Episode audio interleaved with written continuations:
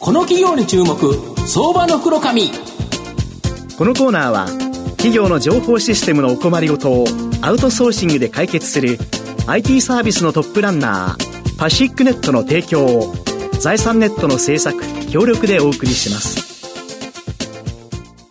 ここからは相場の福の神財産ネット企業調査部長、藤本信之さんと一緒にお送りします。藤本さんよろしくお願いします。毎度、相場の福の神こと、藤本でございます。まあ、この番組長くやってますので、いろんな社長さん来られるんですけど、はい、今日の社長のお名前にですね、ぜひあの、株価がなってほしいというようなですね、えー、会社、今日ご紹介したいと思います。はい、今日ご紹介させていただきますのが、証券コード5258、東証グロース上場、トランザクションメディアネットワークス代表取締役社長の大高敦さんにお越しいただいてます。大高さん、よろしくお願いします。よろしくお願いいたします。まあ、ぜひ株価の方もですね、この番組終了後ですね、大高になっていただきたいというふうに、大きく高いと書いて、大高ですよね。はい、はい、おっしゃる通りいい名前ですよね。やっぱり、なんか上場企業の社長にぴったしですよね。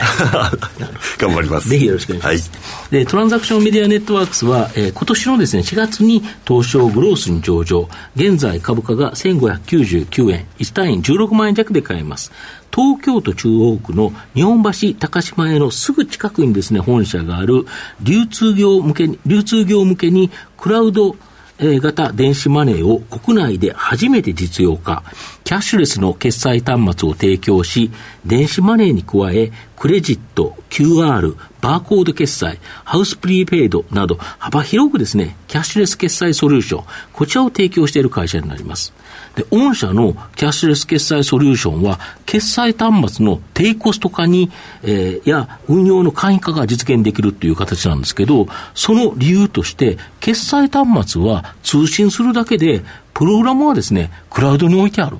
これが理由だとか？はい、おっしゃる通りですね。あの、端末の中にある、いろいろなそのソフトウェアを、うん、クラウドのデータセンターの中に動かしてしまった。はいはい、結果、端末の中は空っぽになって、うん、非常にまあ値段が安くなった。という形になります。なるほど。はい、ただ、端末が安い代わりに、はい、まあ、月額の利用料金がかかるので、まあ、5年の合計では安くなるような形で料金設定されているはい、おっしゃる通りですね。ハードウェアの端末の部分と利用料の合計と、これがあの従来品よりも安くなるように設定されているという形です。ということは、御社にとっては5年間のこのストック型のコツコツ入ってくる収入があるということですか、はい、おっしゃる通りですね。固定型のものが順順次、まあ、弊社の売り上げになっていくという形形になります。しかも、国内で全国的に使えるですね、なんとかペイ、まるまるペイってもう山のようにですね、はい、あるというふうに思うんですけど、はい、このさまざまな決済に対応して、はい、ほぼ対応できてると。そうですね、全国で使われているようなブランドですね、ああいった有名なものっていうのは、ほぼ私たちで取り扱いが可能になってます。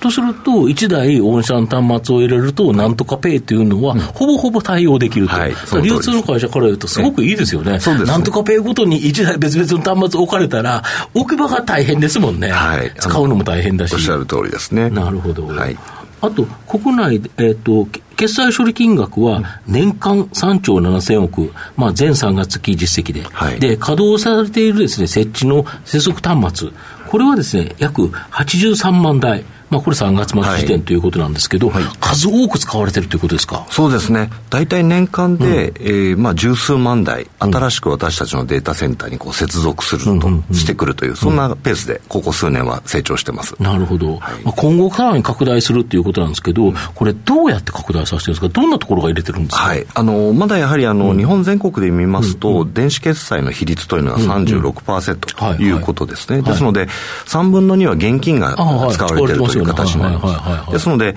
まだそのいろいろな流通ですとか、お金が使われる現場でですね、まだこういった決済の端末が置かれてない場所というのは、まだまだあると、それをこう、電子化していく、そこに端末を置いていくというのが成長の一つのえーまあ、過程になるかなというふうに考えてます。日本でいうと、どの県が一番キャッシュレス使われてるんですか？これ、千葉県のようなんです、ね、意外ですよね、東京じゃないんですか？えあの東京よりも千葉県の方が電子決済比率が高いというのは、うん、あのある統計では出てましたね。なるほど、はい、逆に言うと、地方の方は若干低いところがまだ多いっていう感じですか？おっしゃる通りです、特にあ。の九州ですとか、四国、それから中国地方ですね、はい。はい、そちらに行くと、えー、やはり十数あ20%弱ぐらい、なるほど、えになってます、ね、千葉とか東京に比べると、だいぶ低い、はい、逆に言えば、低いっていうことは、まだまだ御社から言うと、はい、その余地がある。おっしゃる通りですね。はい。で、またあれですよね、既存の端末を他の会社さんのやつを置かれてた場合でも、はい、決済端末って5年ぐらいで入れ替えるんですよね。そうなんです。ですので、まあ、待っていればですね、うん、その置き換えのタイミングで置き換え需要というところにも、うん、あの、私たちの売り上げが立つことになるということなので、うん、まあ、長期にわたって、あの、安定的な売り上げが稼げるというビジネスだと思ってます。なるほど。まあ、これが、まあ、御社の主力という形なんですけど、このキャッシュレス決済ソリューションをベースとして、このビッグデータ、いろいろ決済で何かあったとかっていうのがあると思うんですけど、さまざまなマーケティングソリューションを提供されるということなんですけど、はい、どんなサービスあるんですか？例えばですね、あの、皆さんがまあお店でご覧になられるポスですね、ああいったものをクラウド化した状態でお店にご提供させていただくようなことをやると、え使われた金額、例えば1万円使った、内訳が何であったか。何を買ったか、ポスだと分かりますよね。分かります。はいはい、で、さらにですね、あの、仮に電子決済が行われなかったとしても、現金での決済が行われたとしても、ポスはそれをちゃんと補足できるわけですよね。そうすると、この購買の全容というのが見えてきて、それを情報の大元にですね、新しいサービス、新しい商品開発につなげていけるんじゃないかというふうに考えてます。なるほど。例えばせあのメーカーから言うと、全国のどの地域で今どれぐらい瞬間売れてるか、これが分かるっていうことですか？おっしゃる通りですね。よりあのディテールな詳細な、うん、えー、情報が、うん、えー、リアルタイムで理解できると、補足できるという形になります、ね、最近やはりフードロスとかいろいろって言われてるから、はい、その無駄なものを作って捨てるっていうのは非常に、まあ、環境にも良くないですし、はい、まあ、そういうことにもつながりますよね。おっしゃる通りですね。あの、どの瞬間に何が売れてるのかっていうことは自動的にその在庫が適正かどうかというところに議論がこう移っていくわけですね。そうするとその適正在庫に対してメーカーさんは供給をすればいいわけなので、今まで以上に過剰に生産をするっていうことを、まあ、避ける、えー、一つの、まあ、手助けができると思ってます。まあ、逆に売れてる時には増産して、まあ、あの本来だったら売り切れてやってるところが、ちゃんと、あの売り場に並んでる。はいとはロスもないと。うういいですよね、はい、やっぱりこのピックデータというのは今後、え御社の元の数が増えていけば、はい、もっと精緻になりますよね。そうですね。ですので、やはりまあこの決済というそのツールを、うん、えー、まあきっかけにですね、うん、いろいろなその、えー、お金が使われる場所ですね、うん、こういったところにも、えー、いろんな端末を置いていって、えー、幅広く購買のその動向を、えー、つかむというようなことを次の成長のビジネスという形で考えているというなるほど、御社の今後の成長を引っ張るもの、改めて教えていただきたいんですが、はい、まずやはり、えー、端末をですね、はい、しっかりと置いていくということだと思います。今までも十数万台ずつ増やしてきたけど、はい、今の80何万台から90万台、100万台、100もどっと増やしておっしゃる通りですね。あのまあ、これあの、400万箇所、うん、あるいは500万箇所ということが、まあ、あの全国でそういった。る可能性があるところということですか、はい、ということで言われてますので、まだまだ私たち100万台以下でございますので、これからもしっかりと伸ばすことができると。いうことですね。はい、うん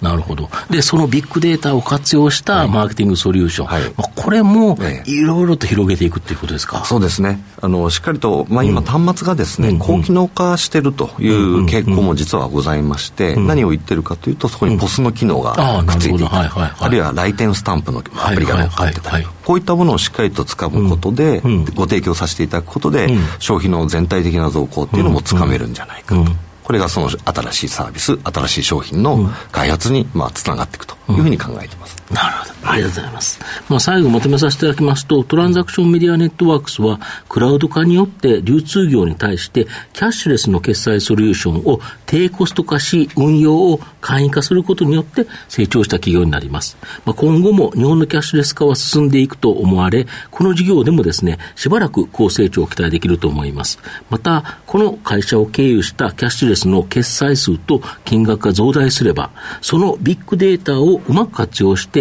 様々なマーケティングソリューション、これを提供することができる、まあ、新規事業でも大きな成長の可能性があると思います。じっくりと中長期投資で応援したい相場の福の神のこの企業に注目銘柄になります。今日は証券コード5258東証グロース上場トランザクションメディアネットワークス代表取締役社長の大高敦さんにお越しいただきました。大高さんありがとうございました。ありがとうございました。藤本さん今日もありがとうございました。どうもありがとうございました。企業の情報システムのお困りごとをアウトソーシングで解決する IT サービスのトップランナー。東証スタンダード、証券コード3021パシフィックネットは、パソコンの導入、運用管理、クラウドサービスからデータ消去、適正処理まで、サブスクリプションで企業の IT 部門を強力にバックアップする信頼のパートナーです。取引実績1万5000社以上。東証スタンダード、証券コード3021パシフィックネットにご注目ください。この企業に注目、相場の袋紙。このコーナーは、企業の情報システムのお困りごとをアウトソーシングで解決する IT サービスのトップランナー、パシフィックネットの提供を財産ネットの制作、協力でお送りしました。